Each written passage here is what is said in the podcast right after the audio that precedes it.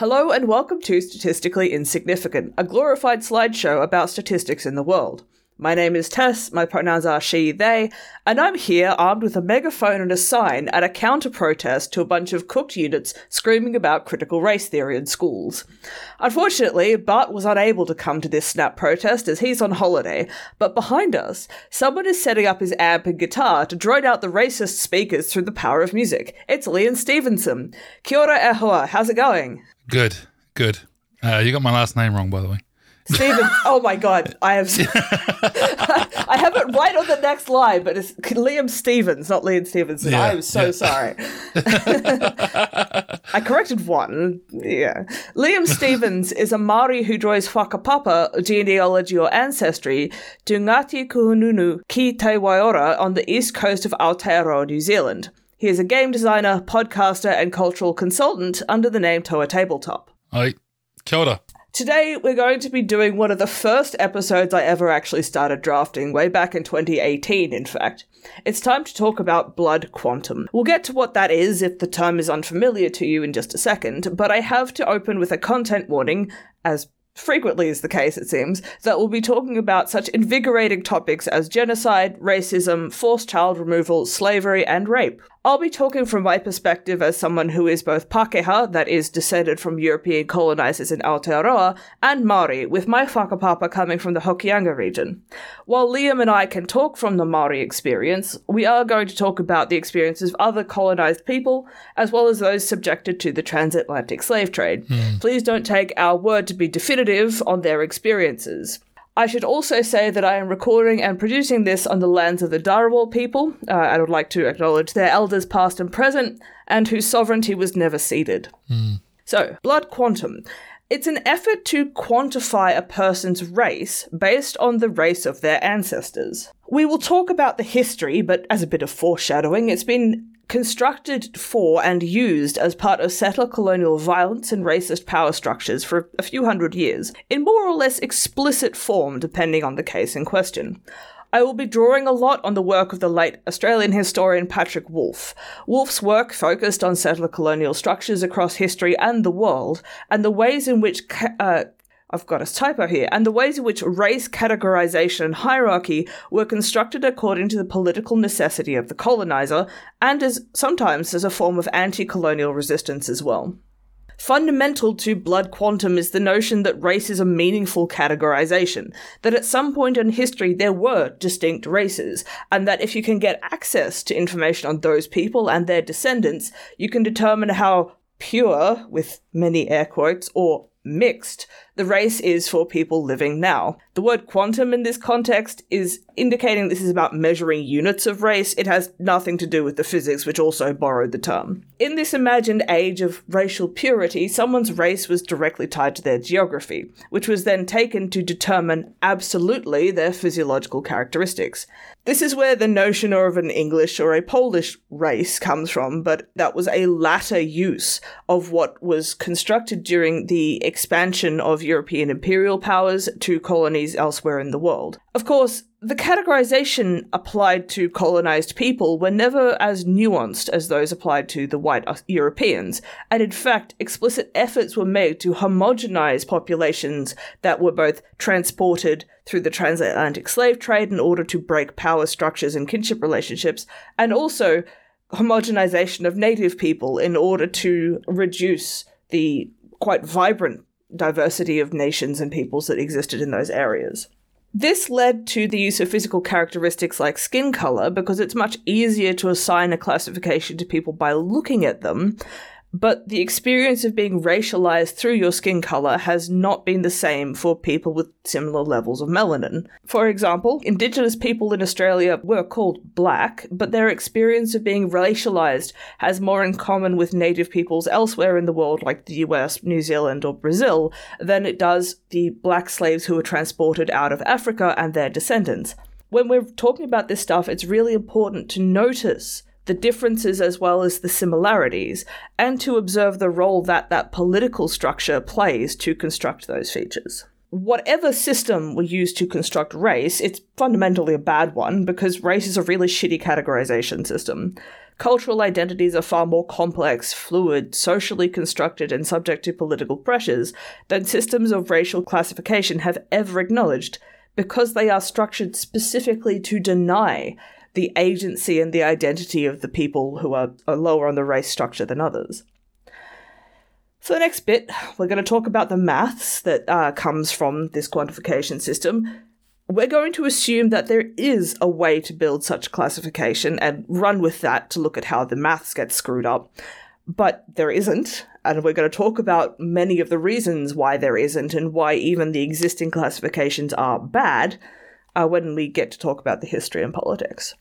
For the maths, this really comes down to how many ancestors you have and different groups that they belong to. So if there's uh, you down here, so there's a particular person, hmm they're going to have two biological parents, right? Each of whom has two biological parents. So we're going to call these grandparent one, grand uh, point one, grandparent one point two, and then we got grandparent two point one and grandparent 2.2. And you could expand this up, right? You get 8 at the next level, 16, 32, 64, and so mm, on. So mm. basically, for each step here, we have two ancestors.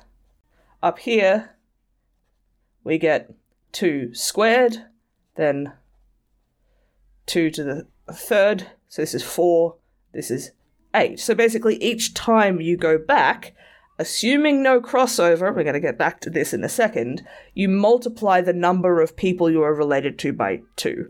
This is a bit of a problem uh, because the reality is human ancestry doesn't work that way. As an example, right? If you go this like two to the number of generations, 32 generations gives us approximately 7 billion uh, relatives that far back. It's a lot. It's a lot. Yeah, yeah, yeah, right. There's about, what, seven, eight billion people alive today, and this is Yeah, the yeah. max number of people who have ever been alive, as far as we know. Also, 32 generations, if you assume that there's roughly a 25 year gap between parent and child at each step, that's only 800 years. 800 years ago, it's thought that the global population was about 400 million people. So that's an order of magnitude less than this would propose. So already you can see that by necessity, there has to be some overlap somewhere. And in fact, by the necessity of being a species, there is in fact overlap. We are all related at some point in the past. Hmm. Oh, yeah. I mean, obviously, right? Like, yeah, yeah, right. But like, but like the, the calculations that go into blood quantum kind of assume that that doesn't happen. I mean, it, like realistically, they only trace back a few generations because, well, I mean, well, there are there are questions around like how far back you want to calculate this for native people in particular. Like the idea of being one thirty second some indigenous uh, people is a bit um, fraught, let's say, but that's the sort of level at which people are looking. And, well, uh, 132nd, so if we're looking at that, we generally took, talk about like this blood quantum idea as fractions of the whole. And they're based on multiples or like powers of a half to some number, we'll call it k. So if you go uh, one person and their parents, and their parents are, say, A and B race, again, these are not good classifications, then the person is a half A and a half B, right? Hmm. We can extend that back. So if you have, let's say we've got half A, a half B for parent one, and then we have C over here, this is 1C, then this person is a quarter A, a quarter B, and half C. So here, this a quarter is a half squared, right? Because it's back a generation. Mm-hmm, mm. So this is how we get to the idea of, well, one 32nd whatever just means you're far enough back and have basically one ancestor from that group that as that goes down the generations, it gets, and I hate this term, but I'm going to use it because it's the term that gets used, diluted to the hmm. level of being one thirty second of the composite of your ancestry at a given point. Hmm. As a bit more foreshadowing, let's say that this has problems, and in particular, given that we now have these genealogical testing companies like 23andMe and Ancestry.com, where you can send off a little sample of your DNA and they'll tell you you're 90% English or something like that, that's slightly problematic. Hmm. I'm also going to point out that from a mathematical perspective, what you get from these like a half multiplied out so many times is on the bottom here, you get numbers like 2, 4, 8, 16, 32, powers of 2 on the bottom. A third is not a power of 2.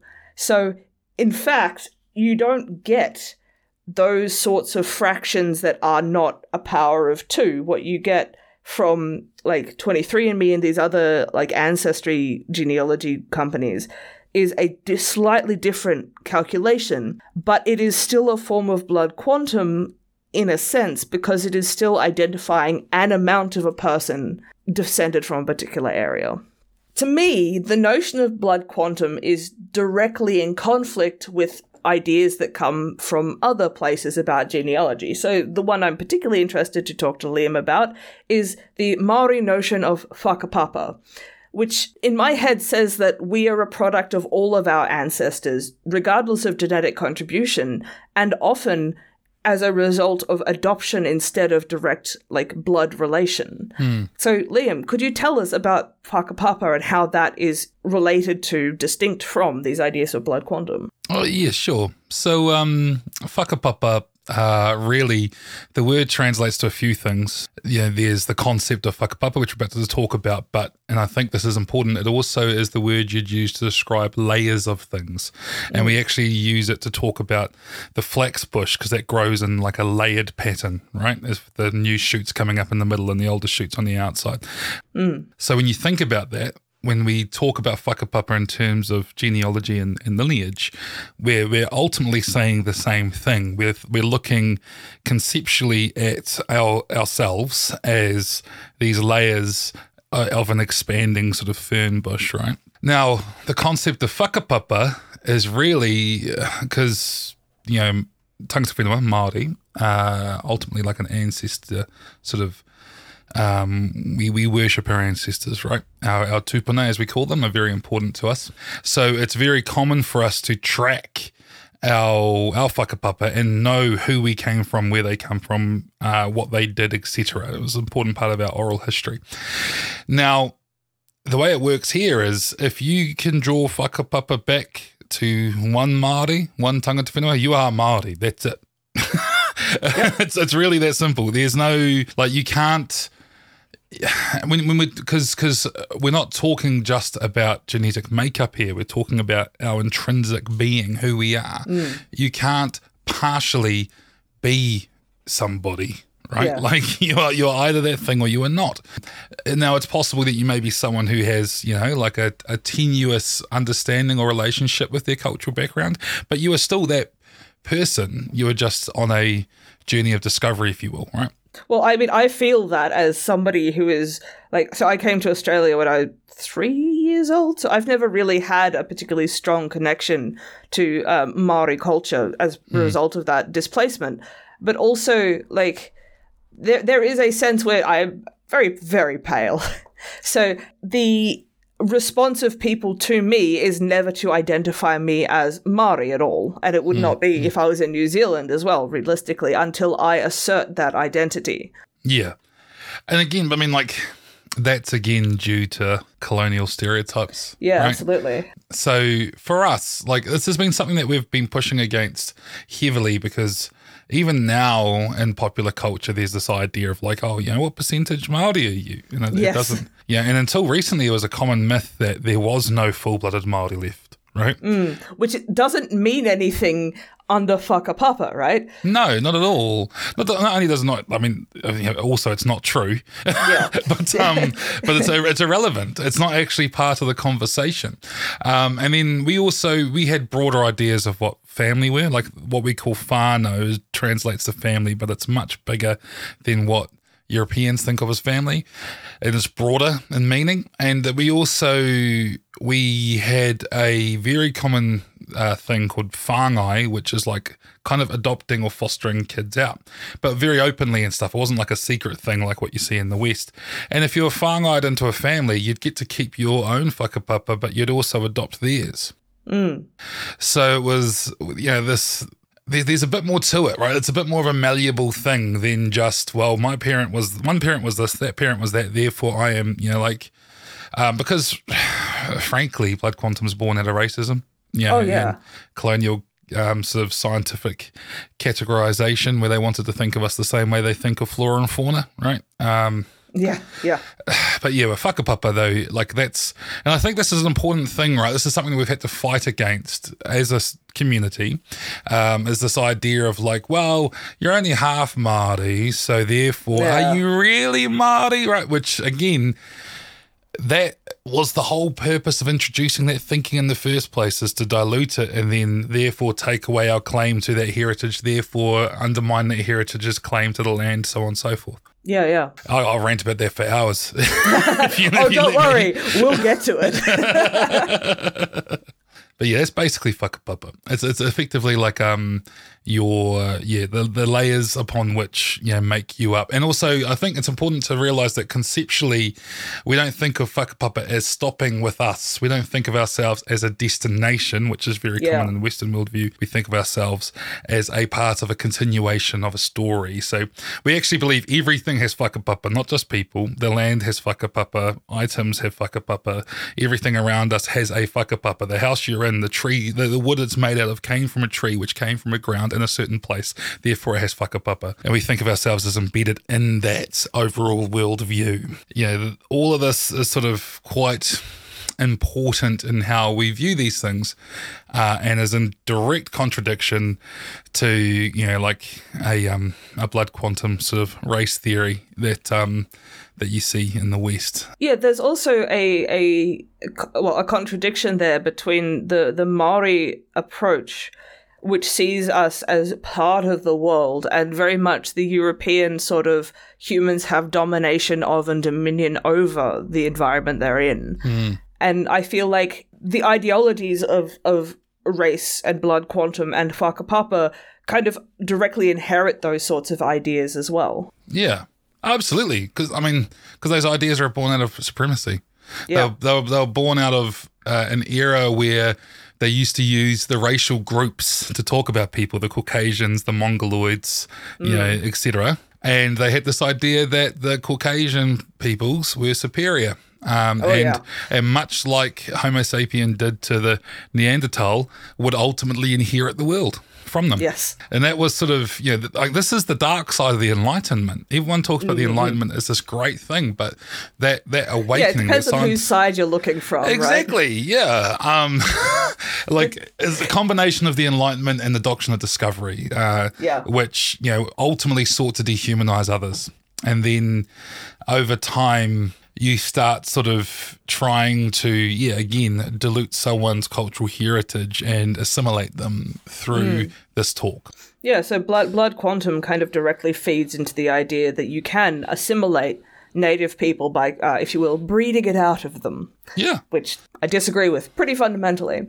Uh, yeah. So that leads us pretty directly into talking about the history and the politics of blood quantum. So blood quantum and the architecture of our current ideas about race really got started with the Enlightenment. So this was the merger of kind of scientific taxonomies and the idea of like natural history and the natural sciences with the hierarchical demands of empire and the power structures that empire required to perpetuate itself. As the various European empires expanded their colonies and started genociding native people, then as the transatlantic slave trade got going too, there's a pretty fundamental conflict between what the Enlightenment philosophers were saying about the rights, nobility, and equality of man, and the sorts of horrible things that these empires were subjecting millions of people to. They needed an ideological justification for those structures and an ideological way to reinforce them, which came in the form of structures of race identity and white supremacy, which said fundamentally, for one, that there are different races, particularly along the lines of skin color, and that these physical characteristics were linked to cognitive, cultural, and moral structures. Uh, we discussed that a bit more in our episode about eugenics, actually, for how that manifested into like the 19th and 20th centuries.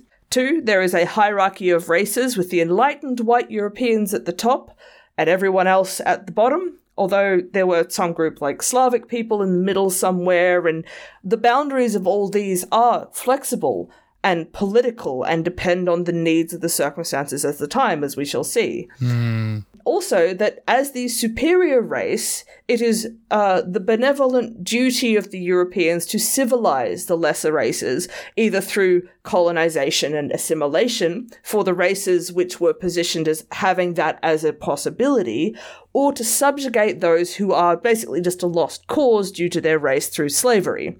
Race becomes a kind of biological destiny in this sense, and this is, as we'll see, quite radically different to the sorts of ideas that had come before this period. The Europeans were not the first to colonize other people, nor was the 18th century, when this really got started, the first time that they had noticed differences in population. I mean, we don't necessarily think about it too much, but the ancient world, and I mean, even like the 10th century or so, were a lot more metropolitan than we necessarily think. Mm. For example, black people in Europe they existed. They were known. Othello in the time of Shakespeare was a Moor, yeah. and this was a racial construct that existed at the time. There is a 10th century copy of Beowulf featuring an illustration of the Ethiopian, which I had a lot of fun showing to the people who complained about Idris Elba as Heimdall in Thor, for example. there are also like even within European cultures, sort of what we what became racial identities could be seen in the identification of Jewish people, for example, who have been hmm. subjected to prejudice and discrimination for a very long time in Europe. But prior to like the the racialization of Jewishness in the 19th century, what it meant to be a Jew was more about culture and religion than it was a biological category that it became. So, this is why the forms of Christian anti Jewishness focused on conversion rather than elimination, as it became under the Nazi Party. Mm. What changed fundamentally was the the notion of hierarchy, the way that race became a political tool and, and was created as a political tool to identify groups and then to instantiate this sort of hierarchy and how that got tied into like racial animosity and hatred and things as part of this kind of material conditions of colonization. So, colonization led to different systems of blood quantum for different political situations depending on what the local legal structure used. Uh, in many ways, one of the kind of classic examples for this was most recognized in the US. So their blood quantum for the First Nations people, the Native Americans, was used to minimize the number of Native American people in order to reject claims of native title, financial support, that sort of thing, because at some point there were these legal structures that gave access to that. In order to receive money from the state, you had to prove that you were full blood Native American for a long time, and then after that, that you had at least some level of First Nations ancestry. This gets made harder if you have things like displacement through the Trail of Tears, if you have forced child removal, and other habits of genocide which break kinship ties. Basically, the quote unquote blood connection to native peoples, it's minimized any dilution is considered to break the heritage because for settler colonial societies it is advantageous to minimize the number of recognized natives. Exactly the same thing plays out elsewhere in the colonies, right? Mm-hmm. This plays into the idea that the native could be reformed through assimilation, whereas black people could not. In comparison, and this is where the, the notion of a black race comes to play, in the US there were one drop laws that these were used to maximize the number of slaves that were available during that era, where if you had one drop of black blood, one identifiable black ancestor, you were a slave from birth. There were some kind of interesting examples, if you will, uh, horrific examples of how this played out where like other Europeans coming to America into the American South during like Jim Crow era and things would see people who to them looked like white, they were pale skinned, fair hair, all this sort of thing, would still be segregated along with recognizably quote unquote black people mm. because they had a single black ancestor and were known to have a single black ancestor this is great for the slave owners because it means you don't get a generation of free people as a result of intermixing of races, right? I mean, this might be consensual, it might not. Frequently, it was not. But for the slave owners, you get more slaves from this instead mm. of free people who are the children of those uh, like situations. The ideological descendants of those ideas persist today in a lot of the forms of discrimination that are directed towards interracial relationships and mixed race people in the US. Part of the contemporary white supremacist ideology in the US sees black heritage as so powerful that a single black ancestor can quote unquote corrupt the genes of a person who would otherwise be considered white. This is why a lot of the ways that racial eugenics manifested in the US was very much about protecting the white race from contamination as they saw it by other other races. it's, it's it's heavy shit. Yeah. Eh? It's getting worse, don't worry. Brazil is also a really interesting case study, which gets less attention in the West because the US is where we look to everything and dominates the literature. Brazil had a and still does, a staggering array of historical and current racial categories, mostly in reference to a kind of black white gradation, with native people occasionally mentioned somewhere in the middle there on the basis of skin color. I've heard it joked that you and anyone paler than you is white, anyone darker than you is black.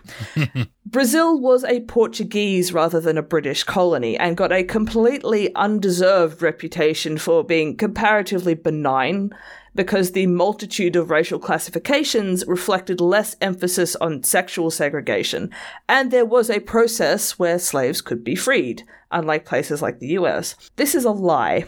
In fact, I mean, I think that quibbling about the level of severity of racism is kind of a, a, bit of a misnomer. But if we look at it quantitatively, the conditions for slaves in Brazil were so brutal that the slave population never became self supporting through having kids because they just died too fast. yeah, it was real fucked.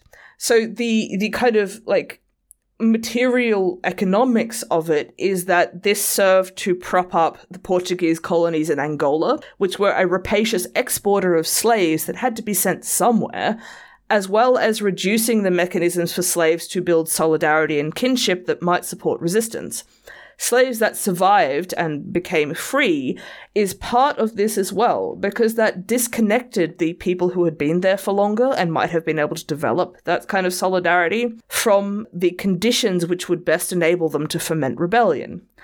It was, in fact, a British blockade of all things that broke the slave system in Brazil because it stopped them importing slaves and because the you know the the population had never been able to self-sustain. That actually killed the slavery system there. In terms of racial structure, the end of slavery brought to the fore in Brazil a demographic difficulty for the Portuguese colonizers. They were actually a minority there, unlike somewhere like the US, where you had a white majority and the slave population was kept comparatively small, Portugal didn't export very many people because it didn't have enough of a population at home to really do that. So the colonizers, the white European colonizers in Brazil, were a minority, the black slaves were a majority. And the, one of the reasons that they were so concerned about slave uprisings, which did happen, is because they knew that they didn't have the population to overwhelm that. So the logic of racial division and racial hierarchy became a way to protect the ruling minority from the majority through sowing kind of division and internal conflict. This is where you get the me and everyone paler than me versus you and everyone darker than you sort of logic. Slave and free, born free versus granted freedom, whether you were released from a slave ship the British blockade intercepted or you spent time in Brazil as a slave, whether you were born to a parent who had been a slave, plus divisions between people who were African and those who were native, and a whole lot bunch of regional shit as well, leads to the immense spectrum of racial identity and was a tool for this maintenance of the hierarchy and maintenance of the white supremacy in that sort of a region. Mm. Liam, can you tell us about how blood quantum manifested in Aotearoa and what are the current requirements for recognition of Maori and how does it play into that? Oh, um, okay. Sorry, yep. absorbing all that, that heavy shit. Yeah, it's a lot, right? so, um, here, uh, it really came about as a result of um, like post Treaty of Waitangi, which was like our constitutional yeah. sort of document that, that founded the country. Uh, the crown was snapping up land as quickly as it could. It was trying to, and, and it effectively dispossessed us of 96% of the land. Yeah. Um, when we signed the treaty, we outnumbered Pākehā 10 to 1. Pākehā is the term we use for settlers. And within like 40 years, they outnumbered us. It was, it was very quick. Mm. But the issue they ran into is all of the laws and your rights were determined by whether or not you could own land. Right, whether or not you owned land, like you could only vote if you owned land, etc. And the issue they ran into is Maori didn't have an idea of individualistic land ownership. They were a communal people, and they didn't own the land. They were just sort of you know, guarding it, protecting it. Kaitiaki is the term we use. And they quickly realized that in order to get access to, to this resource, or like one, they, they first used like these laws around land ownership, giving you the right to vote, etc., as a way to disempower us because, well, if not one of you owns the land, then you can't vote because, you know. yeah. Uh, and, and also, if not one of you owns the land, then that means it has to be available to just take. Yeah. Yeah.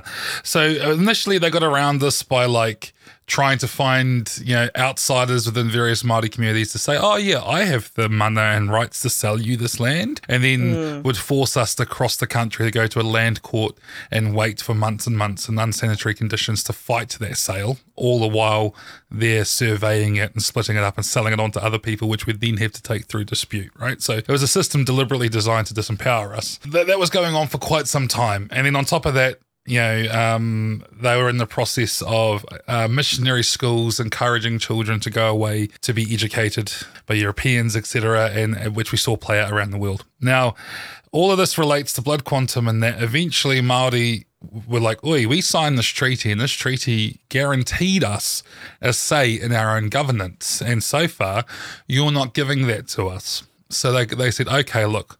You know, we have this thing called a settler parliament, uh, and it was called that until the 70s. We have this thing called a settler parliament, and within that parliament, there's you know like hundred seats, whatever it was. We'll give you four, even though you're like half, yeah. half the population. We'll give you four, and in order to vote in those seats, you to be in, enrolled in the electorate for those seats, uh, you have to be a full-blooded Maori. White people can't do it. And then eventually, soon after, they agreed to allow it for anyone who is half Maori or more. Um, and that was again, it was a way to sort of try and disestablish, like to, to minimize franchise, yeah, yeah, minimize our influence on the uh, on on Parliament because we only had control of four seats, and if you were um, if you couldn't clearly establish your sort of your your Maoriness in terms of blood quantum, then you couldn't vote in them. You had to go and vote in the white seats. But then they'd turn around and say, "Well, hold on, do you own land?" and you'd, you'd probably say, "Well, no. I mean, I have land, but I." You know, like I don't own it's it. It's not yeah. mine. You know, um, so there's this whole process to try and stop us having access to power and voting, and that lasted until the 70s. That that particular law, and then like there's also the cultural idea as well outside of the legal idea, the legal system around that blood quantum. There was the cultural idea of there was this really like sort of quote unquote romantic notion within the more progressive colonizers uh, in the late sort of 19th century that felt that we were a dying race and um, Yes. that they were trying to like they wanted Save. to save us and help us and or at least make sure that our memory is carried on uh, really well through through their structures, of course, yeah, not through our naturally, yeah, through stories written by them and artwork done by them, etc. Um, and they were like sort of out trying to catalogue us while we still existed. And um, Yes. so, like, that was often like a lot of talking around, you know, this sort of depleting idea of Māori blood. Yeah, the idea that it was being diluted. Yeah, and that, that carried on for a very long time, like a very, very long time. And, and and there's still degrees of that today. So the 70s roll around, and then we turn around and said, Oi, yeah, like we had a lot of stuff happened for Māori in the 70s. That's when our language got officially recognised as a language in New Zealand. It was New Zealand's first official language, uh, recognised as such legally. That was when, you know, we, we changed the way the Māori electorates worked. So at that point, if you claimed to be Maori, then you were Maori, and and that took a lot of fighting for us to get there. And there was lots of talk about how, oh, well, this will ultimately mean that, you know, Pākehā will just come in and say they're Māori to try and overwhelm the votes and stuff. But no, of course not, because when you're a supremacist, the last thing you want to do is identify Yeah, as identify with the subjugated people. Yeah. so like there was all this talk around that, and then, and then for a while they were saying, "Well, look, now that we're where we are, we can just get rid of these racist seats." And we said, "No, we want them because it's the only way that we can make sure our voice isn't lost in yours." Yeah. We've fought to empower them since then, and there's still this idea of like every time an election comes up, every three years, there's one next year. There's always this big hoo ha about the Māori seats, and because they're based on our population, and our population is growing whilst native, like well, not native. Uh, uh, New Zealand born Europeans, Pākehā, is uh, diminishing. So there's a lot of concern there that our, our seats are growing. We're up to six seats. It's looking very likely that we're going to end up having seven soon. Um, and that's a problem because there's only 120 of them. And, Yeah. and if, they, if they have too many, they might be they might get to 10%. And when that happens, oh, we can't have that. so it's, um, yeah, it's, it's this interesting sort of idea that we have. Now, when it comes to claiming you're Māori on a census or whatever, anyone can tick the box and claim that they're Māori and then they're asked to enter in their iwi or their tribe. Now, individual tribes have different ways of tracking whether or not you claim whakapapa back to them, right? So Yeah. I recently applied for membership to my tribe. Now, membership isn't required to claim to be a member of the tribe for the sake of the census or whatever. But in order for me to be a card carrying member of Ngāti Kahungunu, um, I had to. Which is a very funny idea in its own right, really. Yeah, yeah. It, it comes with a whole host of benefits though, so I'm looking forward to it. But um, but uh, I, I had to like list out my whakapapa and you know back to not just my whakapapa in terms of my genealogy going back four generations as much as I could you know um, I had to also link myself back to a marae which is like a meeting house which would have been the center of our traditional community and other bits and pieces like that like I had to basically talk the talk you know Yes. and then provide somebody who is a member of the tribe who's Card carrying member of the yeah, tribe, I assume. Yeah. who could vouch for me. So you know that that requires having a bit of knowing a bit of stuff, right? And obviously a lot of our people don't. So Yes. it's uh, actual like official tribe membership in terms of like card carrying members is quite low. So we're quite realistic about it, right? Like um we typically just ask people, you know, what's your what's your iwi, what's your whakapapa, who are you? Tell and, hmm. and can you tell us? Because we have this thing called a pepeha, which is like our traditional introduction. Hmm. And when we meet someone, we give our pepeha, and in that we start with our mountain that we come from because mountains are very important in our culture and we go from there through our various landmarks to the people that we come from and then the places that we come from and so on and so forth learning one's pepeha is often the first thing they do when they go on their sort of cultural awakening, right? And that typically involves having to learn a bit of whakapapa. If you can rattle off a pepeha there's a very good uh, that, that states you are of, of a people. There's a very good chance you are. Now, it may come down to at some point that someone you might want to go and actually talk to you people at your marae, and they they actually because they can.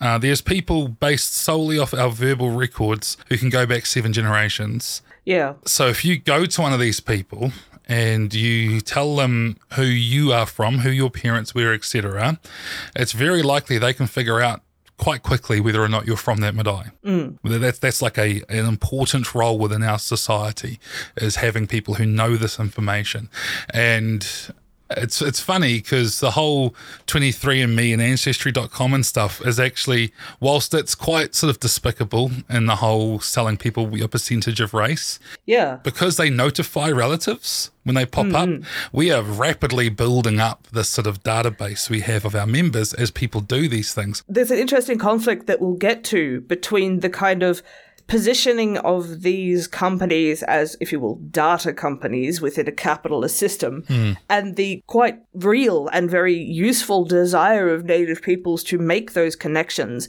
even if they don't necessarily know whose parentage is, is in place. So we will get to that. Don't worry. yeah, well, it's like recently, quite like in the last few years. So, the, so it become this thing. When I was a kid, I, I used to always get asked what percentage Māori are you, right up until mm like 15 years ago, like even 10 years ago, I think it's the last time I genuinely got asked that question by somebody who didn't realize what they were doing was actually quite horrible. Yes. Because, you know, a lot of people are ignorant around this stuff, right? This yeah. it was normal. So about 10 years ago, I, I had that question asked of me. And then, it, interestingly, in that same conversation was when I also heard a very common white supremacist myth that was, oh, and look, there's no full blooded Māori left anyway. you know? yeah. Which I was like, well, that's that, no, hold on, that's not true. Like where I grew up, you can go up into the hills there, and there's people there never learned to speak English. Like, trust mm. me, like there are, trust me, they, that, that is not true. People just didn't want to believe it until a few years ago, a Maori newscaster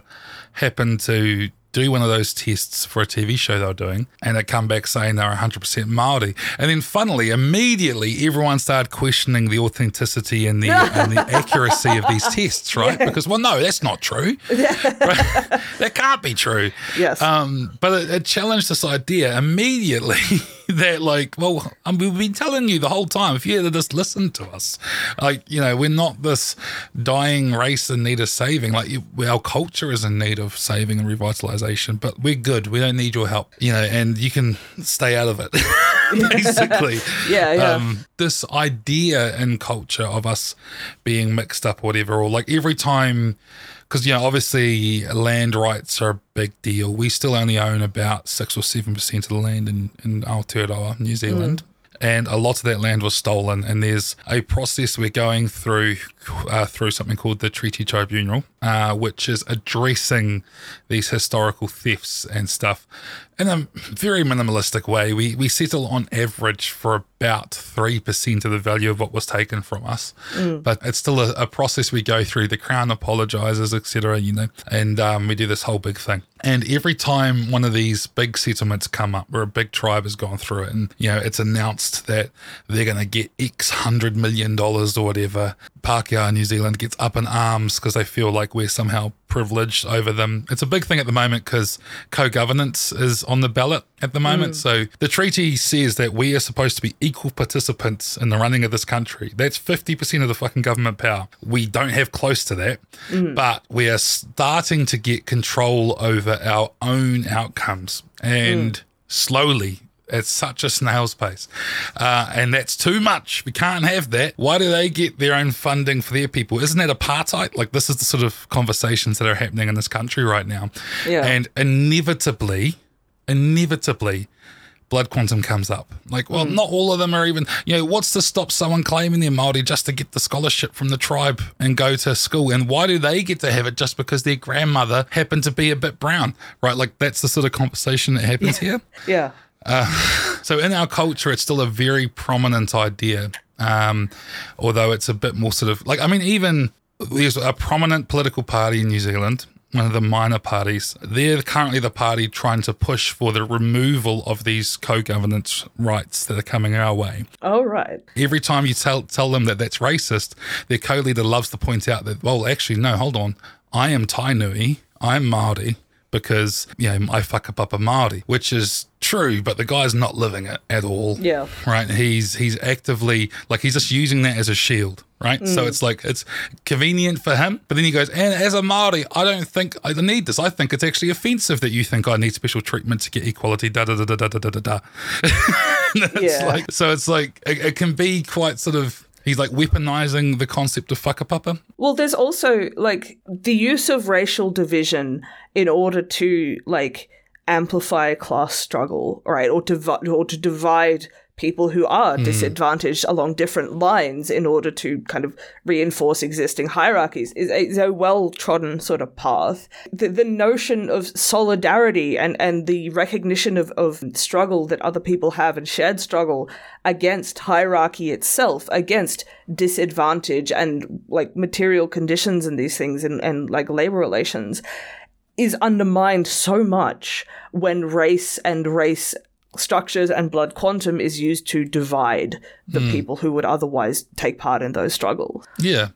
Absolutely. I mean, we're seeing that now. You know, like you know, the, you know, a lot of the dialogue that's happening here is, well, hold on, don't white people struggle too? Why do Māori get extra stuff? It's like, well, because we're fifteen percent of the population, but we're fifty three percent of the prison population, right? Like clearly, the system as it is right now isn't working for us, nor has it ever.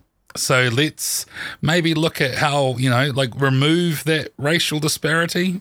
And people don't want to have that conversation. They just want to talk about how there's no more true blooded Māori. So really, is this a racial issue? Because none of you are pure Māori, you know, like that sort of mm, bollocks. Mm. Well, it, it is not exclusively a racial issue, but it is a racial issue, and that hmm. that is something that needs to like the racial aspect of this cannot be set aside. Yeah. Which is what they're trying to do, really. And of course, I feel like the same people who are making those arguments, who I'm guessing are not actually the working poor white people. Oh, no. Yeah, yeah, of course not, right?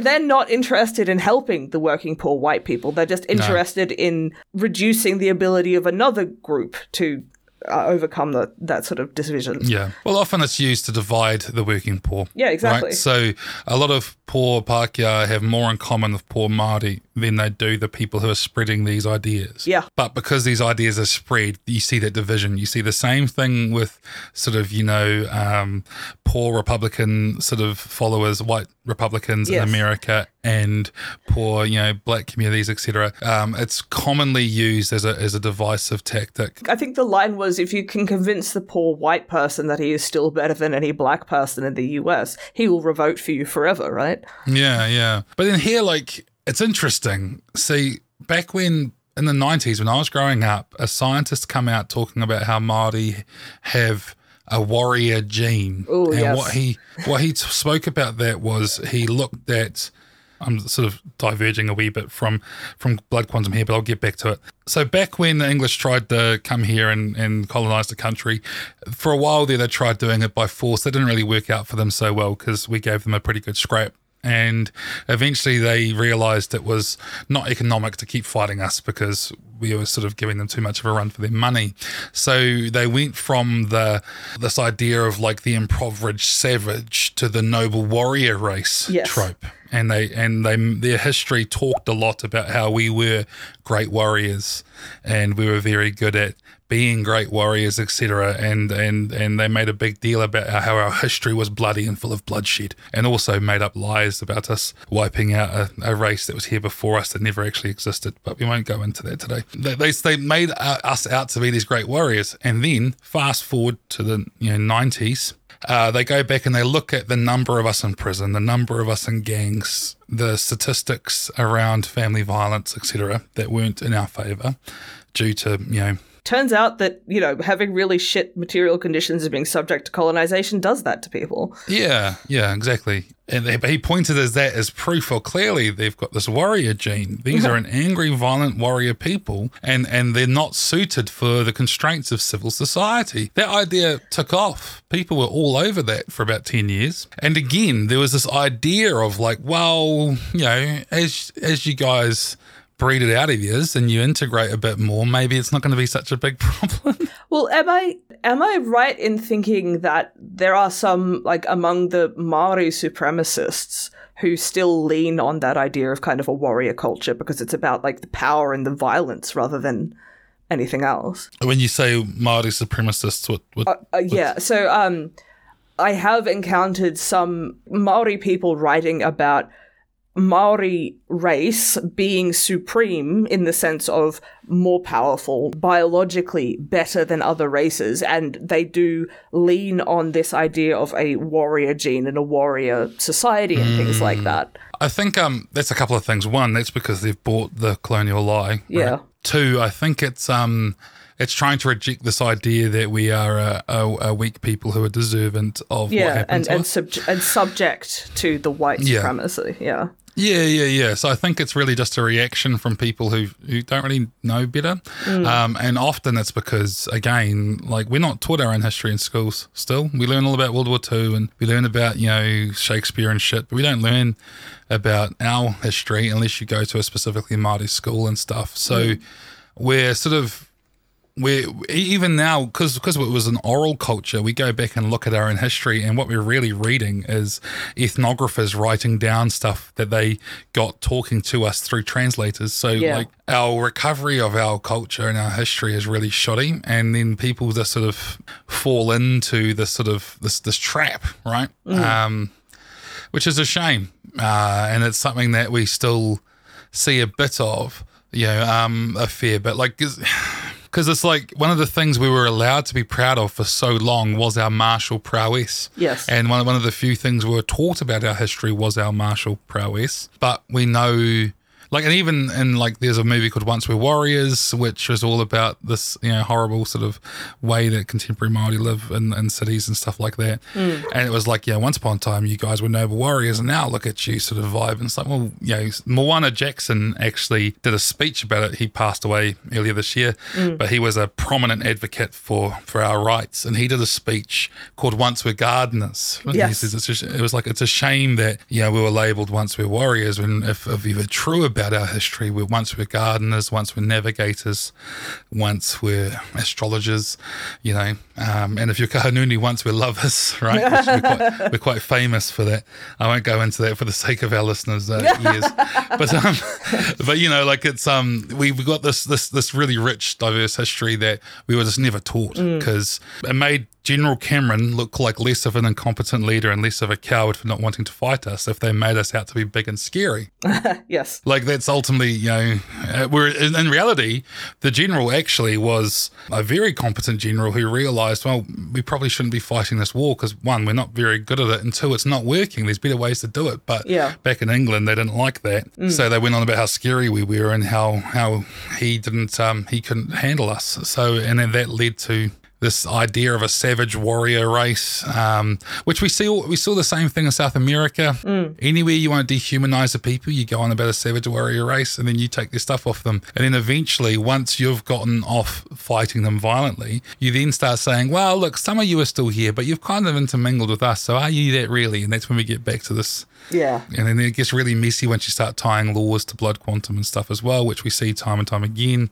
I think there's also this idea that ultimately, given enough time, bloodlines will continue to intermingle because that's what humans do. And if we define one's access to these things by their blood quantum, their, their percentage, then given time, these concessions we make today will no longer have to be made, right? So it's like, oh, yes, no, we did all this stuff to you, but it's okay because we're going to give you some special funding for your people since we stole all your land, and, and here it is. But to claim it, you have to be X amount. Yeah. And then they think, right, so give that five generations, and we don't have to pay that money anymore. Right, it's like this is a hundred year long sort of thing that we work a plan here, you know, like which unfortunately, that's just not how human cultures work. Mm. We'll, st- we, we'll still be here.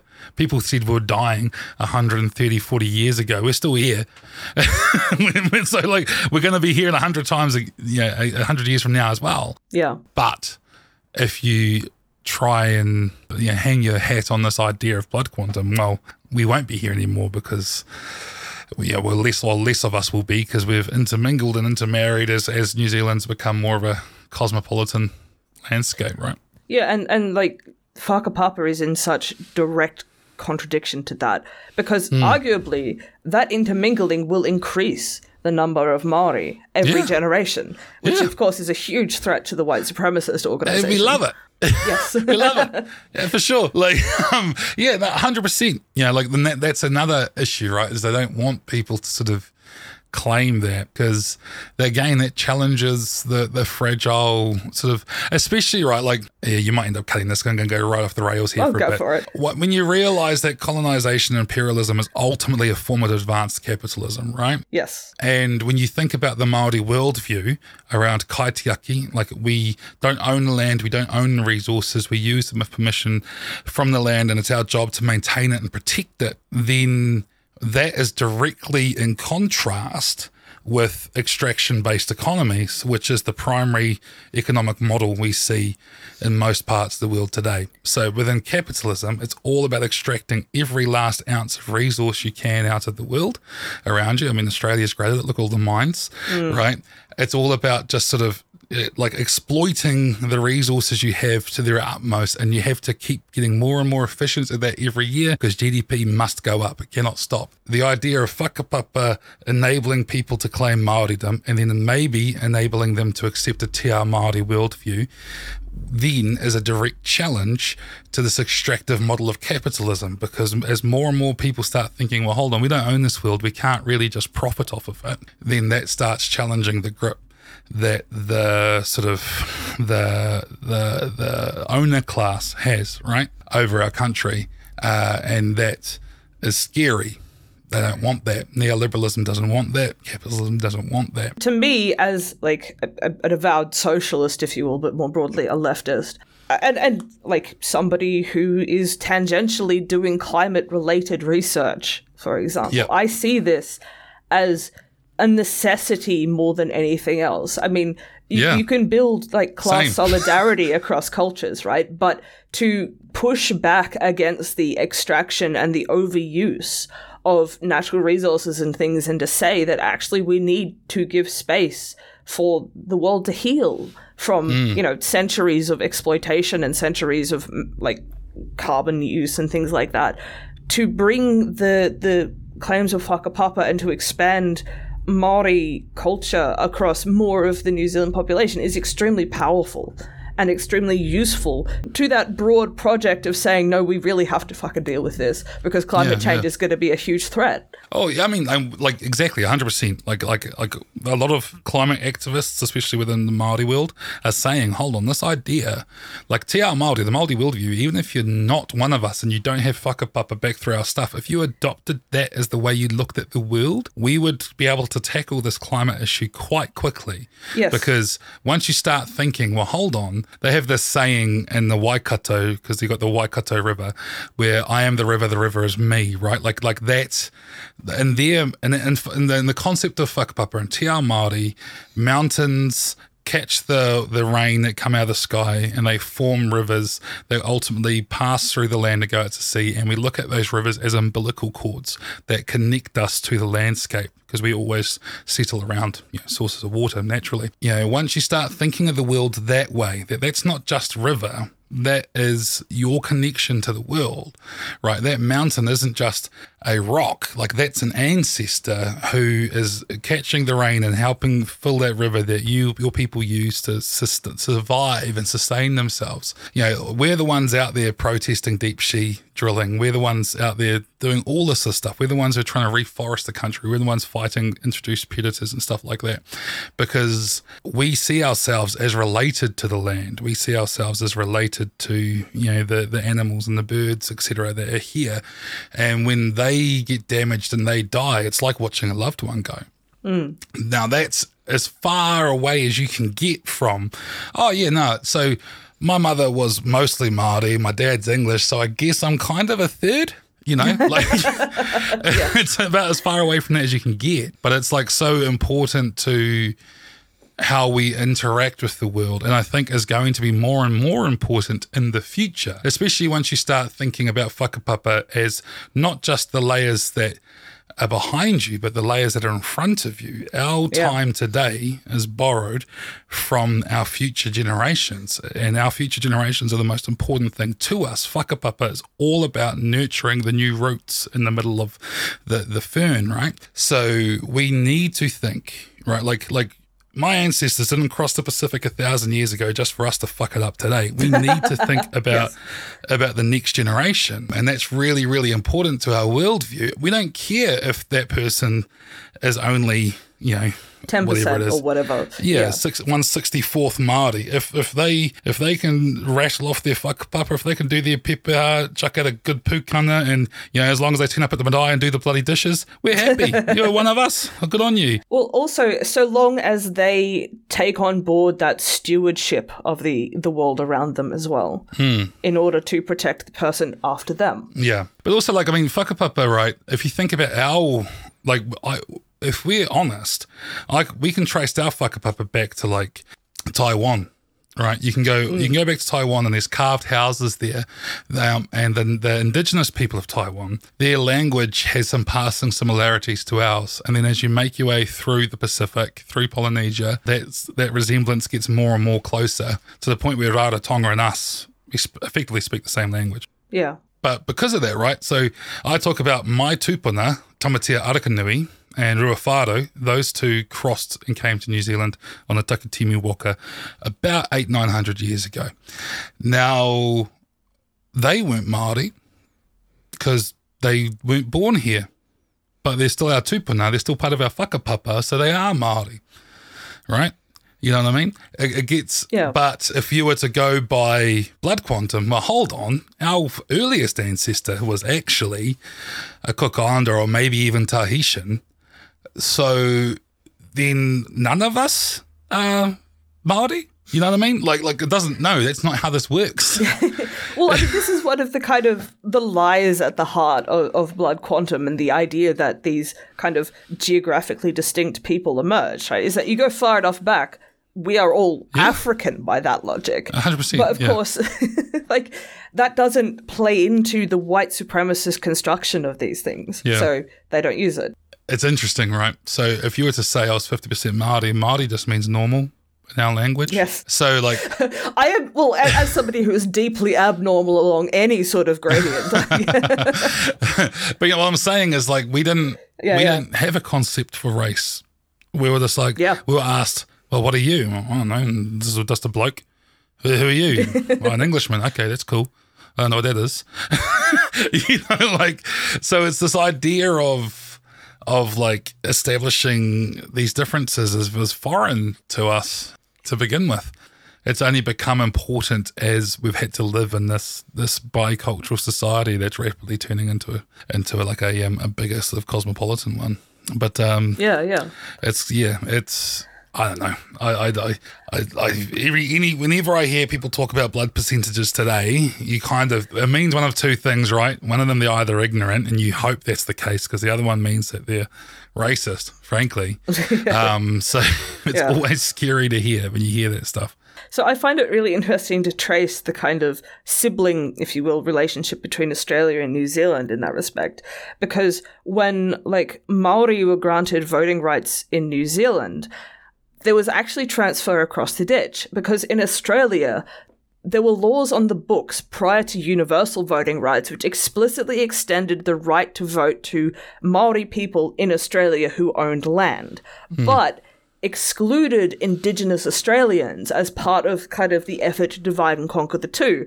And in Australia, Maori people who were brought over here were immediately told that, oh, you're better to these, like, better than these Aboriginal people because you are this warrior race and all this sort of thing. Whereas these like local indigenous people who had much of the similar sort of experience of colonization were deliberately positioned as being separate in order to make sure that there was not a kind of cross Tasman solidarity between colonized people being built. Yeah. I mean, that happened all around the empire, right? Oh, yeah. If you go back and, so like uh, Gandhi, right? Mm. You go back and read some of the stuff he wrote when he was, before he, In South Africa. when he was in South yeah. Africa, and he was talking about how horrible it was that Indian people being t- treated as bad as the local blacks. Black people, yeah. And that was because he'd been taught this idea of racial sort of um, hierarchies. And then, you know, so thankfully, I guess he got the view from that to like, oh, I'm going I'm to have to go back and help our people get away from this empire. Yeah. But yeah, unfortunately, the views were there, right? I mean, Yeah, and he wasn't exactly uh, in favor of black emancipation in South Africa when he was there either, unfortunately. Yeah. Yeah, and again, like I mean, yeah, and I think you know this. Some of this stuff comes back to our fear of the other, but some of it's also around people trying to maintain status and dignity in the face of indignity, right? Like it's really. Again, going back to your comments earlier about some sort of Māori supremacists and stuff, it's Yeah, really absolutely.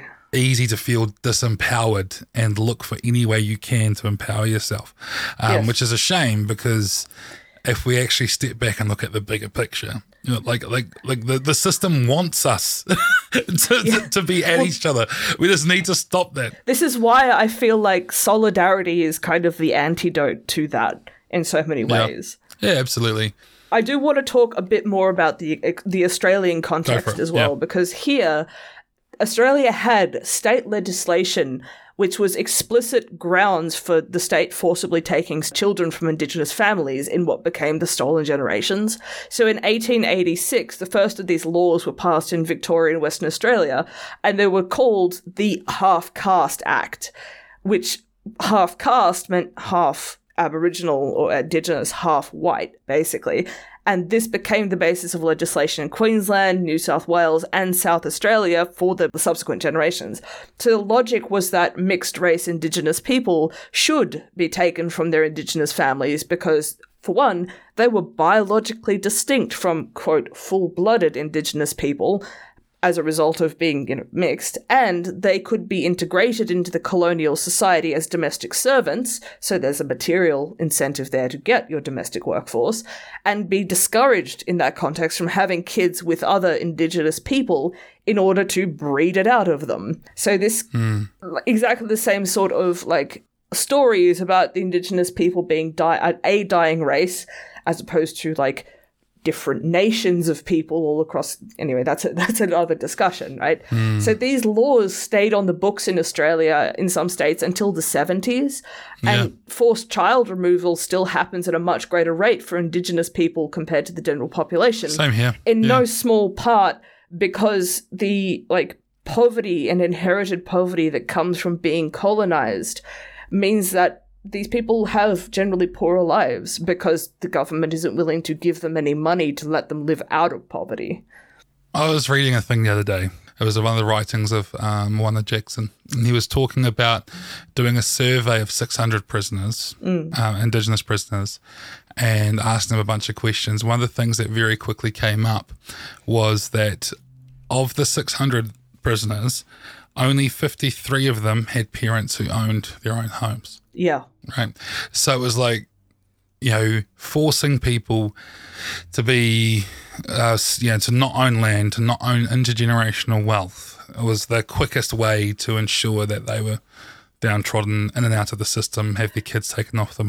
Like, you know, because again, we're 15% of the population, we're 53% of Māori males are in prison, 61% of Māori of, of, of the female pris- prison population in New Zealand is in, is uh, is Māori, uh, to to make them actually the largest single racial or cultural group that's imprisoned, I think, in the world, is my understanding. Yeah, so Australia has similar statistics around Indigenous people in prison. because it's the same playbook. Yeah. Right. Like, and again, like, you know, full disclosure, I work in social housing, right? And social housing is ultimately set up seemingly to kindly offer homes to the people who need them the most, but they ultimately end up full of, um, you know, Indigenous people and other minorities who uh, are in often substandard housing, paying, uh, you know, sort of rent to the crown that disenfranchised them of their land in the first place. And because they're paying this rent and stuff, and the, the housing market in this part of the world, and I know it's the same in Australia,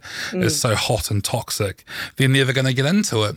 And on top of that, it's disenfranchised them from their traditional connections to the land. It's often moved them to different parts, like urbanized them. Yeah. So you're keeping a cheap workforce in the city, should you need it, and you're stopping them getting back on their own two feet. So there's an interesting history there uh, in the United States, actually, after emancipation, which was that because the freed slaves were not given any compensation for their stolen labor. In fact, the often the white slave holders were given compensation. This is a pattern you see across the world. All of a sudden, you have this massive black underclass Yeah. who can then be like made into convicts relatively easily because you criminalize poverty, you force them into all kinds of desperate situations where they have to commit crime in order to survive, and then you pack them off to prisons and things. And this is how you get the form of legal slavery in the US, which is enforced labor for prisoners. Yep. There was a carve out in the um, amendment to the Constitution which abolished slavery, which said, oh, you can still do it if they're prisoners. That has reinforced the kind of racial hierarchies and the racial structure of power in the US because, well, the slave owners needed a replacement for their emancipated slaves, so we'll just get the prisoners to do it. Yeah, hundred percent, hundred percent. Like because again, like you know, there's that need for Capital needs a workforce that it can readily exploit, yes. that, that's it. Yeah, and if there's already a, an, a like a, a group that is justifiably to be to be exploited in the eyes of the majority of the of the majority of, of the country, then yeah, like a minority is always going to fill their niche. So here in Australia, that um, we didn't have transatlantic slaves brought over from Africa, but there was slavery of people from Pacific Islands. So uh, the term was blackbirding, which was basically that you kidnapped people or otherwise like forced them into some sort of indentured servitude on sugar plantations in Queensland and things like that. And now descended from that is that an awful lot of our agriculture here is done with uh, migrant lab- laborers in varying states of emancipation, let's say, in the sense that they may or may not be here within the confines of the law. Their treatment is pretty shit. Their working conditions are generally shit as well. Sorry, and I should add an addendum to that in that even if they are here legally, they may be going through companies that basically put them into a position of owing a debt to the company that they work off by working on farms and things like mm. that, which is realistically a kind of indentured servitude in a way. Yeah. So all of these sorts of structures carry on through time and are so deeply intertwined with the sorts of capitalist extraction stuff that founded them in the first place. It's just Yeah. that who gets subjected to that changes with time and place in many ways. Yeah. Same here. During the COVID lockdowns, there was um, all the agriculture industry was up in arms over how they didn't have access to their cheap migrant workforce. Oh my god, yes, exactly the same here. But, They're like, yeah. oh my god, Australians won't work in these conditions. What are we going to do? Yeah, change the fucking conditions. like, like that's like this is the thing. Like, these these Yeah, yeah. these free market sort of capitalist types keep going on about how important it is that people go out there and earn a dollar, but then they won't make them want to. Like, so clearly the market is speaking. Yes. Like, Oh my god. if, if you require if you require everything to be broken and, and, and, and exploitation to exist for your business to profit, then it's not a successful fucking business. Isn't it funny how capitalism claims to operate a free market wherein the worker can bargain for the value of their labor, but anytime you get to the point where the worker says, actually, my labor is worth more than this, oh no, no, no, we have to have something changed. Yeah, yeah, no, like it's. I find it very interesting seeing that play out every time, and the government gets the blame because they haven't. Like, it's happening right now with Yeah, the yeah. the financial crisis we're having at the moment. It's like, oh well, you know, like we're having to let crops rot on the trees because we can't find workers, and it's like, well, How much are you paying them? yeah, Okay, Um, I'm going to haul us back. I'm afraid because like we've we've been going for like an hour and twenty minutes at this point, and Yeah. I I have some more material to get through. I promise. Which is I Sorry. want to. n- I'm look, somewhat ha- verbose. I mean, for one thing, you got me talking about capitalism, which was always going to happen, and then always extended by about half an hour. But also, I really, really want to talk about these genealogy companies. So, the way that blood quantum kind of manifests these days is less in the laws around, well, I mean, outside of particular circumstances, like uh, the laws around being like Maori and things. It's less that it still shows up in the, the genealogical data analysis stuff thing. So this is your 23andMe, Ancestry.com, and similar. Hmm. So these kind of fall into a blood quantum trap when they give you percentage ancestry destri- descriptions. So let's say something like, oh, you're 80% English and 10% Dutch and all that sort of stuff. I'd like to talk a bit about the statistical issues with these numbers, even beyond the political ones. But first, I'm going to say that it is my professional opinion that no one should send their DNA to these companies because they do not treat your data as actually private and confidential. Yeah, no. right? And even if they did, you don't really have any guarantee that these data sets would stay secure. There are, for example, cases where the police have used these databases to identify people whose DNA is present at a crime scene through their relatives who have submitted their DNA to these Yeah. companies. And like evidence of somebody's DNA being present is not always treated as the circumstantial information that it typically is in court. So your DNA being at the site of a crime, outside of like very special circumstances, that doesn't mean a hell of a lot. It means your DNA's there. It doesn't even necessarily mean that you were there. There's also a lot of groups subjected to state violence on the grounds of race who can reasonably expect to be targeted if their information falls into state hands. For example, there's precedent of this with the Holocaust thanks to IBM's work with the Nazis using population census data, and there are increasingly racist authoritarian groups in Europe who are more than happy to target Roma people, for example, to repeat that sort of shit there. Hmm. Now for the methodological complaints.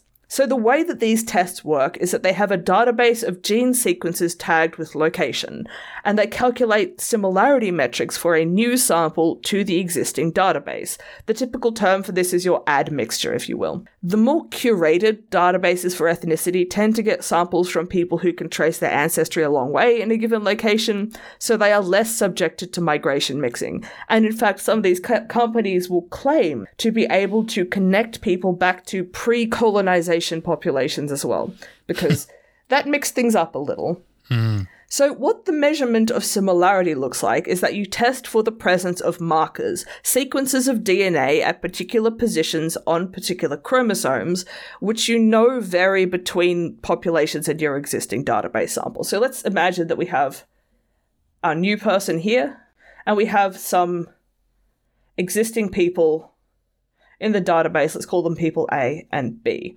We're going to look at a few sequ- segments of the DNA. So this segment here, this segment here, and this one here. Sorry to the people who are doing audio only, but I'm drawing three segments on some lines. It's very artistic. Thank you, I do my best. It's also why having the video is so really useful to explaining this sort of stuff. Mm-hmm. Okay, so let's say that this person A has sequences A, B, and C. On theirs, this person B has sequences A, D, and E. So we've got this common one on this first, and then two different ones on the second and third. This new person has sequences A, B, and F. So this new person shares one sequence with person B and two sequences with person A. So you can say that they are more similar to person A than they are to person B. You can expand this out to a whole bunch of different sequences. You can also say maybe sequences F and C are similar in some part, like the first bit, but have differences along the line. And there's a whole bunch more complexity that I do not understand because I've never done genetics. But this is the basic idea, right? You get metrics of similarity between different example sequences and whoever you're bringing in to look at. So that gives you a measure of how close or distant your genes are, which is then projected out to be a measure of how close or distant a relation you are to these people. And usually you'll have like some number of samples from a given geographic area. And that's how you say you are this percentage English, is you say you have this strength of a similarity in your genome to these people that we've sampled from England. Hmm. Okay, you can also get information linking you to other people who have done the tests within like you the same population. So if I do the test and my brother does the test and we don't know that we're siblings, that will show up. And this is one of the ways that it has been used by native people to kind of extend identifying who is within a particular family or a particular tribe. Hmm. You can get an estimate of how many steps you are removed. So, me and my brother, we have a shared parent, so that's considered one step. Myself and a cousin have a shared grandparent, so that would be two steps, right? I'm not sure what you do for half siblings. I mean, you can probably do like a 1.5 or something like that, but you can measure this sort of relational distance. There are additional details that can trace your matrilineal relationships. So there's a specific form of DNA in one part of the cell called the mitochondria. You only inherit that through the egg. You don't get it through the sperm. So that traces this kind of maternal line if you have somebody with a Y chromosome, you can also trace patrilineal relationships through, like, the father's line, the inheritance of that Y chromosome. This is complicated somewhat by some forms of intersex physiology, but that's like because intersex physiology is not very well understood, for example, intersex genetics not necessarily very well understood, that isn't necessarily brought into the discussion, uh, particularly for what these companies are doing. When it comes to your fundamental genealogical testing, the problems are kind of twofold. How good is your existing database at representing populations in a particular area? And how well does DNA similarity translate to kinship relationships? So, in the first case, this is basically a sampling problem how good is your genealogical database at representing a particular population? Many of them are biased to have much more sample density in Northern Europe. So, mm. 23andMe, for example, very good, supposedly, within Northern Europe, pretty shit anywhere else. A lot of equatorial areas and much of the African continent in particular have very bad representation in a lot of these sort of genealogy companies. If there is nothing in the database for a given area, you can't detect that someone is related to the people there. This, of course, improves with more data, and some companies are known to be particularly good for areas or populations. The second problem is a little bit more fundamental to the scientific technique, but does overlap with the issue of sampling. Different populations have different levels of genetic variation, to the point that there are some populations in West Africa which have more genetic variation in a single tribe than you see amongst all of the people in a European country who can trace their ancestry back to that region for some number of generations. This is actually part of the anthropological evidence for migration waves out of Africa is how much genetic variation of what you see in those kind of African populations is still carried over and when that sort of distance occurred. Mm. It means that if you take two people from one of those tribes in West Africa and you calculate their genetic similarity, depending on what you look at, they may look like they're more distantly related than two people from a European example, even if they're not. Like, even if they could trace their ancestry back rather more directly. I think that this is something that goes largely unacknowledged amongst the sort of marketing material from um, these these companies. They will talk about where they have good samples from, but they don't talk about this sort of genetic variation stuff, in part because it's a hard discussion to have. Like, in general, people don't know how to talk about variation very much. Hmm. But also, it kind of puts a lie to a lot of their claims I mean, you can still do some of this stuff. It just means that their their estimates are a lot more uncertain than they are really willing to talk about. The statistical construction of being some percentage for a bunch of different locations is basically a weighting of these genetic similarities. So this new person would be more percentage of whatever A comes from than whatever B comes from because they have more in, in, in common in them genetically. Companies will generally distinguish results about places of origin from those about living relatives precisely due to migration and colonization patterns, which, I mean, they have to acknowledge because those happen and people know about them. In fact, I think I mentioned that there are some which are very explicit that they are trying to give pre colonization information, mm. which complicates this all somewhat because, of course, there's a lot of appeal to native peoples as well as to those who were transported to track those broken family ties through this sort of system. Mm-hmm. Many people feel like it's a way to shore up claims of lineage in the face of blood quantum demands. And for the descendants of transported slaves, part of understanding and reckoning with that history and their own identity can mean tracing connections back to where their ancestors were stolen from. Anthropological research really does benefit from this as well. I am just so wary of using it in the context of the gross lack of privacy protections and, and the reductive way of approaching culture and heritage, and of course, fucking capitalism, which sees these databases as part of the data economy, right? I mean, aside from the use by the police, an awful lot of health insurance companies are very interested in this data because if they can incentivize, shall we say, people to do this sort of genealogical testing, they can do better risk analysis. They can maximize their profits. Of course, if you had a public healthcare system and didn't have any need for private companies to do this, it would be somewhat less of a problem. Capitalism. Fuck. there are, I imagine, some indigenous run genealogy projects, often in like assisted by or even like as part of anthropological research, who do this sort of testing in order to support like tribal communities and connect to people who have been taken away from that sort of culture. In those contexts, like keeping those databases secures secure is often like a bit of an issue because they are a wealth of data and people who hack into healthcare databases would also be very interested in that sort of thing less so if it's like 30 people or something but whatever there's also always the temptation to sell that database because you can make money off of that data and in fact if you are a tribe who needs money in order to sustain yourselves it might be quite understandably quite tempting to do Mm. yeah. It's it's a fraught thing, right? Because I would love for people to be able to say, "Come on in, let's have a go. Let's see if we can trace this back." As a kind of welcoming thing. I just don't see it being used that way and I see so many potential problems. Yeah, yeah, yeah.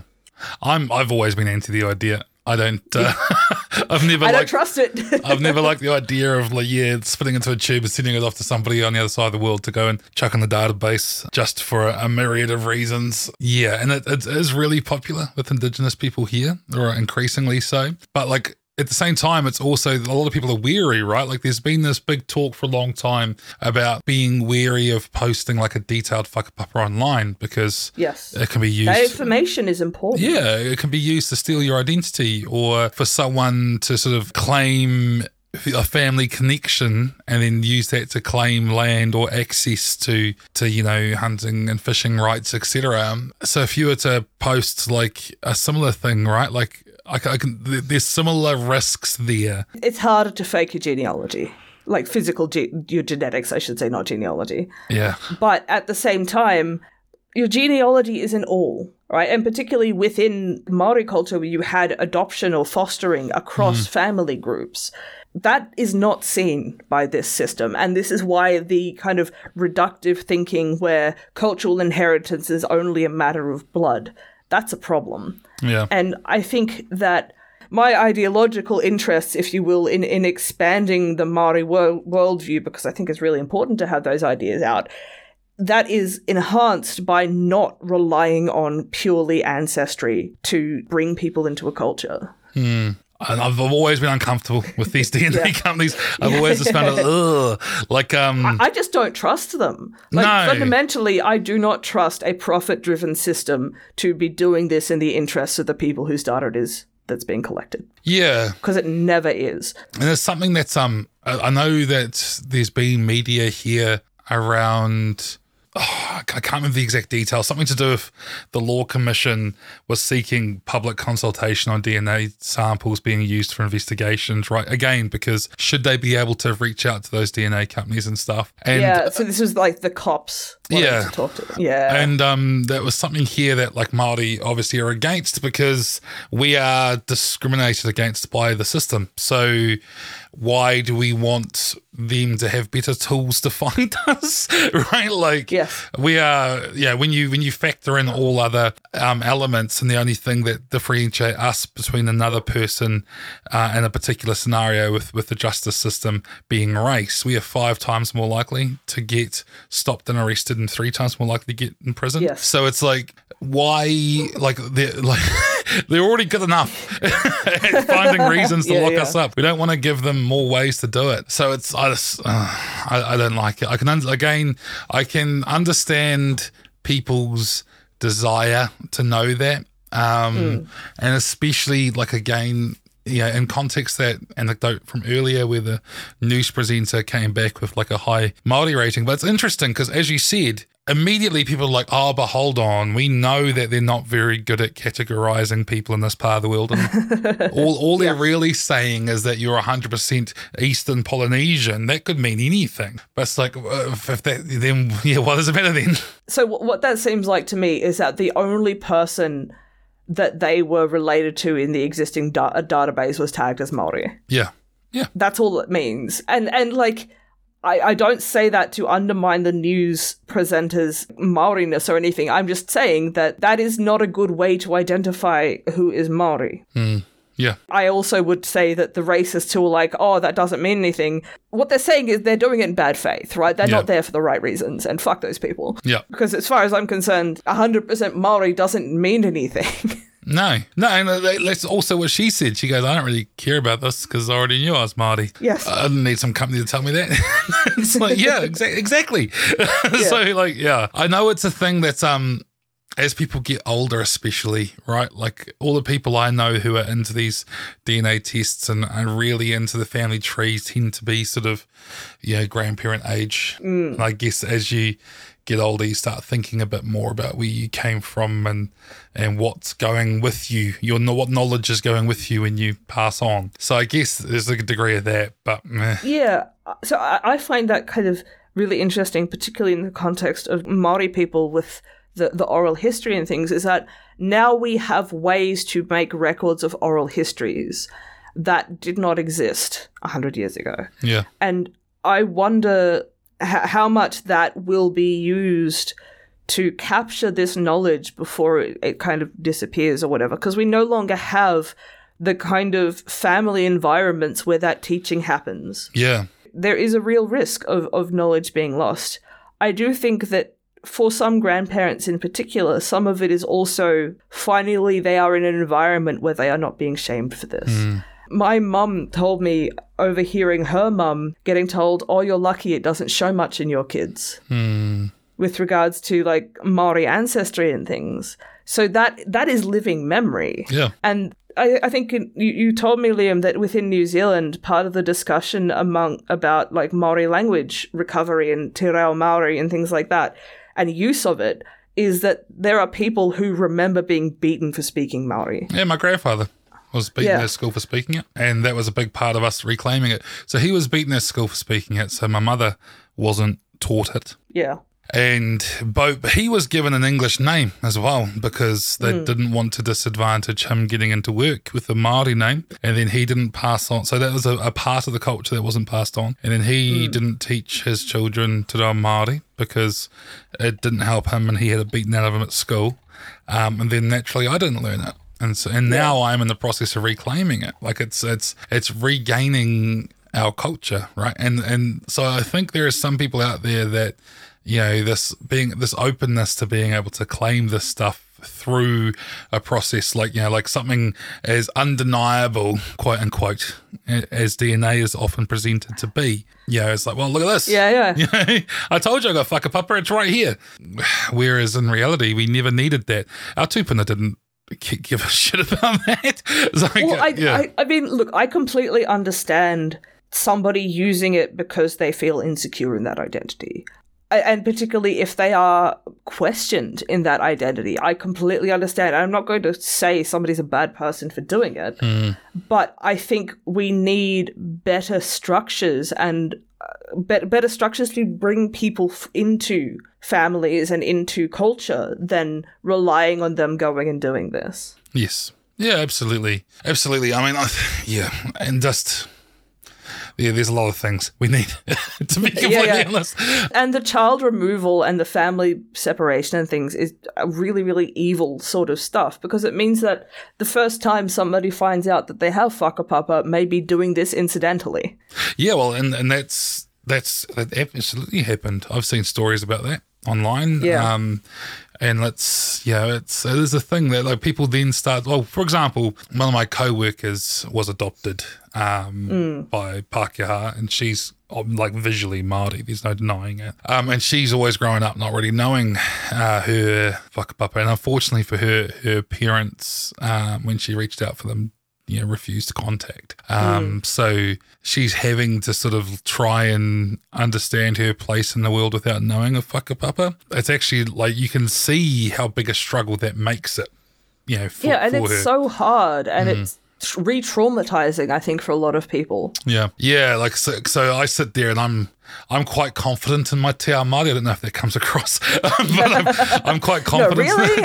and I'll, I'll I talk about all these concepts, and I can see that because she doesn't have that innate understanding of her place in it, it just Yeah. washes over her head. Right? I just think that that's that's that's colonization in action. Yes. Right, like that's that's this whole point in action. Because again, like I mean, it's one of those things where the the people who would preach about blood quantum because she was adopted by white people would instead turn around and go, "It doesn't matter what percentage multi she was. She doesn't have a culture anyway, so she's effectively one of us." Yes. If they wanted, you know, like like you know what I mean. So it's like we don't we don't need this shit. So uh, Patrick Wolfe talks about this as the logic of elimination, where every tool, every argument is used to deny or otherwise minimize the connection that Indigenous people have to their cultures. Yeah. Also, one thing I think is important to state about whakapapa is while we say, look, if you whakapapa Māori, you are Māori, there is a, a, a way of thinking here within Māori society, which is, are you a practicing Māori? And what I mean by that is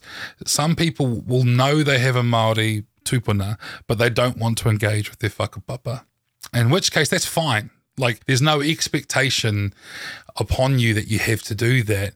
Just don't then turn around and claim And use it as an argument. Yeah. yeah, um, because it's kind of like you know it- it's something that we think is a treasure, but not everyone necessarily does that. And in our history, there has been examples of tupuna who have deliberately sort of turned their back on one part of a whakapapa and gone in a new direction. And often that's the result of it. Like that's when new tribes and stuff are founded, right? It is kind of like this thing that you know, whether you engage with it or not is up to you. Um, but it's just a shame that for so many people, they're not given that that option. And for a big part of our history, they weren't given that option because they were told, well, no, look, you, you're only actually this percentage, so it doesn't matter. Yes. And unf- I, I do worry that there's going to be people out there who, with these 23andMe's and Ancestry.coms, so on and so forth, um, they may do a test, know, go spit in the tube, send it off, and then go, oh, well, I'm only 15%, so I won't worry. That's not worth really chasing up. Yeah, I'm not going to worry about that. Uh, Whereas it says I'm 60% English. Let's ignore the fact that if you're English, that also likely means that you've got a bit of Roman in there, potentially a bit Yeah. of German, yeah, Germanic peoples in there, some Danish at some point along the line. Let's ignore all of that and just say we are English. you know, Yeah, so that's one of the interesting things about like 23andMe is better at breaking down those sorts of historical relationships. okay. This is why 23andMe is considered particularly good for Northern European stuff because it has such an interesting data database of like quite dense samples across there. Yeah. But elsewhere doesn't do much. So there, it's like it'll break down. Oh, you know, you, you there's a bit of bit of bit of uh, Celtic in there, and a wee bit of Germanic, and a bit of Danish. But over here, it's like, oh, you are brown. Yeah. Pretty much. Really, yeah, I couldn't tell. Like, um, oh man, this is also why like in, in colonized areas those percentages are so fraught because like what looks to them like 5% like Māori doesn't necessarily represent actual components yeah. it's just based on this sampling stuff so the the percentages are a little bit um, problematic let's say I got a couple. I got a couple of quick anecdotes I want to rattle off because I know that at some, go on. at some point you're going to think about finishing this up. I think when it comes to these indigenous worldviews, there's something that we should seriously look at for how we engage with our not just our personal histories but our shared histories, right? So, uh, in the New Zealand, I'll use its colonial name. In New Zealand, Pākehā here, or you know, New Zealand Europeans, as some of them prefer to be called, or Kiwis, as they prefer to be called, because they want to get called Pākehā. Not that Māori world, we use the other one. Thank you. um, anyway, Pākehā, Kiwi, NZ Euro, whatever you call them. Often, because the, of our complex history here, don't have a sense of their own actual history and heritage beyond their Yes. grandparents. And a part of that, I think, is a subconscious sort of turning away from the complexity of our history because one, it wasn't New Zealanders that came here and displaced the Māori, it was the English, and we're not English, we're New Zealanders, we're Kiwi. And two, it's a confronting thing to look back at and go, oh, well, that farm that my grandfather, you know, we used to go visit him on when I was a kid, uh, was actually stolen land, and the people who lived there weren't allowed to go. I mean, matter of fact, those poor Maori that used to work as fields were the original inhabitants of that land, and you know, Yeah. like and that that's quite confronting. So people don't look back, and as a result, we have this complex societal relationship where you've got one part of the culture of society saying these horrible things have happened. What are you doing about it? And the other half of burying their head in the sand. And the the fact of the matter is, if they actually stopped and adopted a bit of a Te Ao Māori worldview, embraced their whakapapa, not only would they gain a heritage, gain a history, because their tupuna, you know, despite everything, did make their way around the world and brought culture and history and stuff with them and came here and hmm. we created a shared culture together, right? There is a beauty to that. There is some good things amongst all these bad things here that we should celebrate, but at the moment we don't because we don't want to have that conversation. If they had if they took on a Te Ao Māori worldview, took on whakapapa, we could actually have those difficult conversations that we as a society have to have eventually. Hmm. They're going to happen eventually. So it's a matter of when. We could get them out of the way and then start working on an Aotearoa together going forward. And I think Pākehā ha- only have stuff to gain from this. You have a history to gain. You have people to look back on. Why did your ancestor decide to come here? There's a, bound to be a story there. It might be because they're fleeing from debts, whatever, or it might be because they genuinely wanted to come around the world and start a crack at a, at a better life, or maybe you know, whatever. There- There's bound to be some stories there, so we should look into that and learn about that because they are you. Know, I feel like that happens a lot here as well because, like, white, white Australians are very willing to, well, shall we say, the um, anti-racist white Australians, I'll frame it in that sense, are very willing to kind of denigrate their own sense of identity or say that they don't have culture and this sort of thing. I mean, you do. It's just that recognizing the role that your existence and your history has played in the colonization pro- uh, project and these sorts of things doesn't mean that you are a bad person. no, And I think that like that that aspect of it and the fact that while you are the product of this environment, I mean, I am a person who is the product of the colonization of New Zealand as well as, you know, Maori people there. Recognizing that does not have kind of a, a moral stain on my being as a result. Hmm. It just comes with a moral obligation to do something about the existing structures. And that's the hard bit. Yeah. Well, also like. So from I'm also a product of colonization, right? I have whakapapa up to Ngāti Kahungunu and Wairoa, but I also have papa back to Northern Ireland. I'm not Uh, another famous, in, famously interesting example of Yeah. colonization and racialization. yeah, I don't. I'm not practicing in my Irish heritage as such, right? but they they are sort of you know it is a part of me. Um, but like. I do feel like again, yeah, people don't want to acknowledge the stuff because they're embarrassed about this history. But I mean, if yeah, again, if you actually stopped in and considered it, considered your place in it, or one, you'd gain a sense of place in the world, right? Which at the moment people sort of shy away from because they know that if they don't do anything about it, the answer to it is well, my sense of place in the world is the beneficiary and and uh, and and privileged holder of you know, benefits of colonization, right? And that's that's Yes. a it's an intimidating thing to admit, especially when we live in this Western fictitious idea of a meritocracy. Um, Yeah. So that's quite intimidating. Um, but also, I think really it should be empowering. Going going on this journey, as, as much as it's like it's empowering for me to to have studied a bit of decolonization and to look at how fucking disgusting our history was. It was still empowering to know, despite that, I am here. Yeah, and it's not what happened in the past that matters, it's what we do going forward. And I think more people need to do that on both sides of that sort of racial split. Yeah.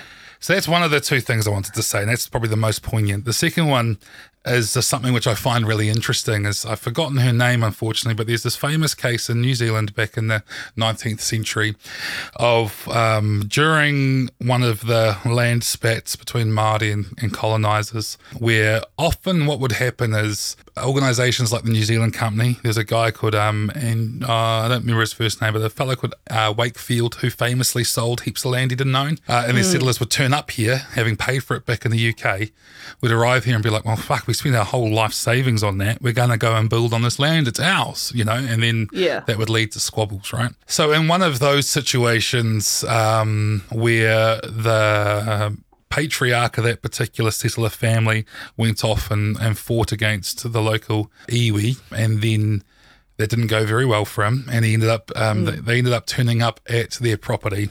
He was gone at that point; he was done in, and they reclaimed that particular patch of land. And in the process, um, the family, his, his wife and children, etc., were taken in uh, as prisoners. And uh, that didn't last very long before she became a part of that particular iwi. This is an, I think she was Irish or somewhere back in the UK. She became a part of, of this tribe, as did her children. She married one of the prominent members of the tribe and was a revered member of the tribe without a single drop of Maori blood. Eventually, she was discovered by like we're talking over a decade later was discovered by some settlers among living amongst these Maori people where they immediately declared that she was a slave she'd been and to be fair that may have been true for a period um, although slavery within Maori society was uh, not like a transactional slavery like it was in, in with you know so- uh, it wasn't chattel slavery yeah. either, which Yeah. is radically different. So she may have been a prisoner and slave for a while, but eventually married someone with some status and just become a member of the tribe. And their children were raised as members of the tribe, and they could speak the language, and they were a part of the tribe, etc. But obviously, that was that wasn't acceptable to the um, settlers. They got very upset about it, and there was a bit of a kerfuffle. But I find it interesting that this woman, whose husband fought against the Māori, she was born on the other end of the world, was able to be adopted into a tribe and carry their mana and be looked up to as a respected member of that tribe, despite having 0% of Maori blood, right? Uh, I think that is the sort of thing that we should look to as like, well, hold on, this can kind of there is a place here, right, for our for our societal underpinnings beyond just, you know, Conflict. yeah, and also quantum, right? Like it doesn't fucking matter. Yeah. It doesn't matter. Like seriously, like, no one gives a shit. It doesn't fucking matter. you know, there's better ways to do this, whakapapa and other structural things. And I don't want to act like whakapapa's the best. It's just the one I happen to know. I'm sure other cultures around the world have got their own models of looking at this stuff, um, which is excellent. But you know, there's there's better ways of thinking about it. And that also means that for the Pakeha people in New Zealand, for the Kiwis, if they wish to be called that, there are roots to anti colonialism which don't just involve like shame and slight awkwardness about the current state of things and that. There is a like unified future which is bright and interesting and does not involve the sorts of like damaging things that colonization has done to the land and the people and there can be steps towards that that people can take now. Not only that, we know what their future is because it's on a piece of paper that we all fucking signed in the 1840s, right? Like the treaty, the the thing that we originally agreed to, when Māori were like, okay, then come on then. You know, uh, when we outnumbered, yeah, people here massively, and when we agreed to the shared vision of a nation that was actually pretty awesome. This idea of us living in harmony together, going forward together as a peoples, and accepting a multicultural society. We don't need to create a new thing here. It was it was already thought up all those, you know, a long time ago, nearly 200 years ago, 180 years ago, right? We just need to honor that. We actually have a term for that here. So, you know, I've been using the term Pākehā, um, and there's also Tauiwi, which is like non New Zealander, but there's a term called tangata tiriti, right? So, tangata means person, and that's most often used in the framing of tangata whenua, so person of the land, Māori. And then there's tangata tiriti, so people who are here by decree or by you know um, the benefit of the treaty. Now we use that to mean ally. Yeah. If you're a tangata tiriti, you are someone who is here and you acknowledge the treaty and want to live that way. That's what we want. We don't want to like, like if, if, if people did that, if Pākehā started doing that tomorrow, then immediately everyone's happy because then we're actually working side by side. It's not about superiority anymore. So that you know the structure is there and it has been for a long time. We're quite fortunate actually that we have that treaty document for us to point to because yeah, I mean again we look across the ditch. Not everybody necessarily had Yeah. that. We are fortunate to have that framework there. We don't need to start uh, like a whole new model. People seem to think it's really complex. It's not. Just do what you bloody agreed to in the first place, and we'll be fine. So it is it is interesting in the Australian context because at the moment the well it's gonna it's gonna increase in intensity as we go forward.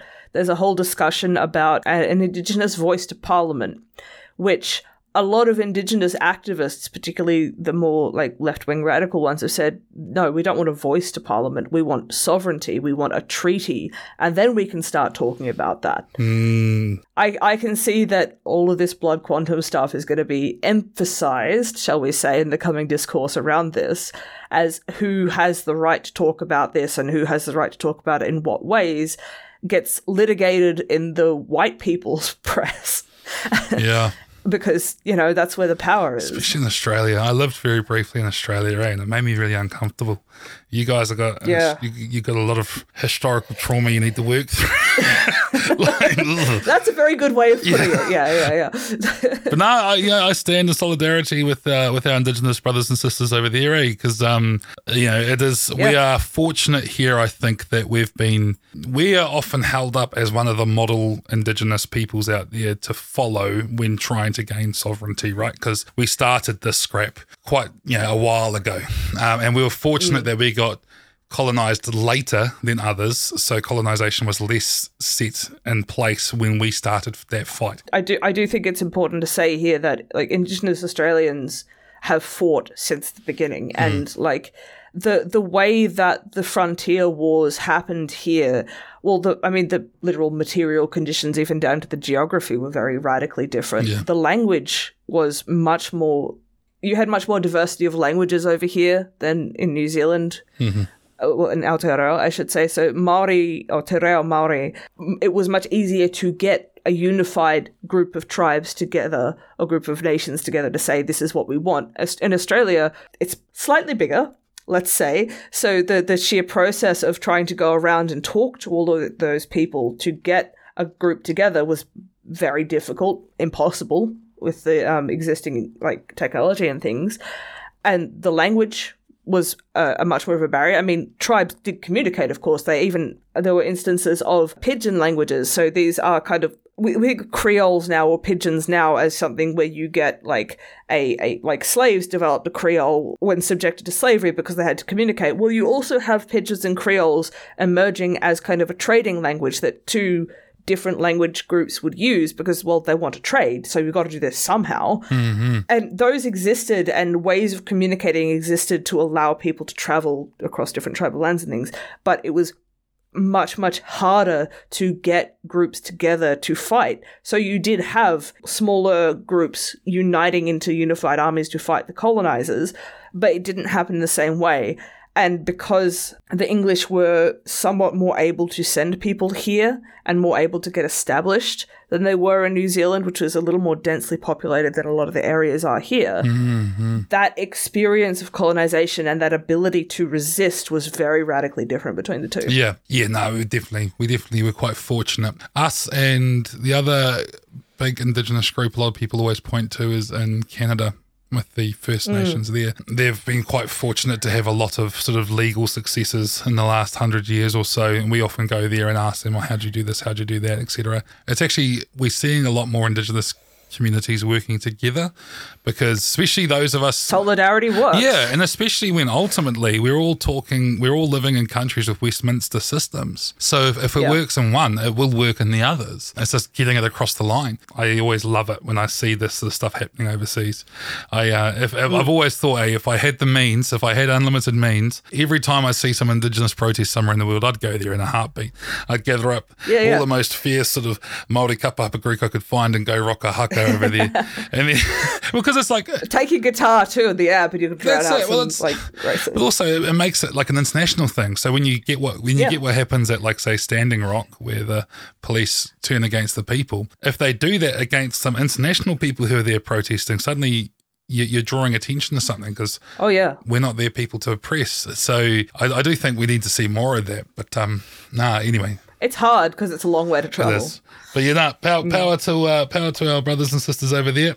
I'm sure. I'm sure. You know, you'll uh, they'll get there eventually. I hope so, and I will. I intend to help if I can. Anyway, Liam, this has been a very long one, actually. Of course, we both got to talking. Thank you so much for coming on. No, thank you for having me. It was good. Where can people find you? Oh, um, well, We'll post some links underneath, but if you want to just describe, yeah, I've got a Twitter. I don't know how much longer that'll be around. Um, Uh, yeah, on on Twitter, actually, I uh, I very recently, uh, just last week, went sort of viral, um, taking a um a Western game publisher to task for publishing some really racist game supplements uh, about. Polynesia, and I, I went through effectively page by page and discredited the book, and um it, and it it's a big thread over 100 posts but it was um it, it kind of took off and and has got me lots of trolls coming and giving me a hard time. So if you'd like to definitely come and come there. I'll, i don't know the, the handle off the top of my head but there'll be a link below. Yep. or if you want to find all my stuff really www.toatabletop.com it's really nerdy and geeky. It's about my game design stuff and it's out of date because i haven't updated it but it's a it's got links to all of my stuff. And i'm always happy to talk about this. I do sort of consultation on you know decolonizational and and, and on you know sort of Māori stuff bits and pieces i i enjoy talking about these bits and pieces quite a bit no, really. yeah. and, I'm, and, and you may have noticed I'm prone to being quite verbose, but um, because um, That's why you have a podcast, yes, right? yeah, yeah, uh, also named Toa Tabletop. We're talking about role play games, but since I took over, it used to be a co-host situation, but since I took over, we're talking about games, but we're we're not. We're, we're really talking about the world that we live in and all the same stuff you've heard today. So I'm, I'm quite fortunate to talk to guests from all around the place. I I'm in the process of trying to secure a Maori anthropologist who's also a gamer Ooh. to come on and talk to me about this book that I you know um, had a go at last week. That'll be fun. So yeah, she's um, it's not in the bag yet, so I don't want to go into too much information and name Yeah, her yeah, stuff. yeah. But like, if I can get this woman on, oh man, I think it'll be one of my best episodes ever. She's um, she's on to it. It would be it would be great. So that's the sort of stuff I like to do, and occasionally talk about other sort of game stuff as well. Fantastic. So, my podcast also has a Patreon. So, if you are listening to this for the first time and think that it may be worth your money, please go over to patreon.com slash statistically insignificant. There will be a link below as well. And maybe throw some money at me or something like that. Thank you again, Liam, for coming on. I'll see you later. Thank you. Ka kite anō. See you later.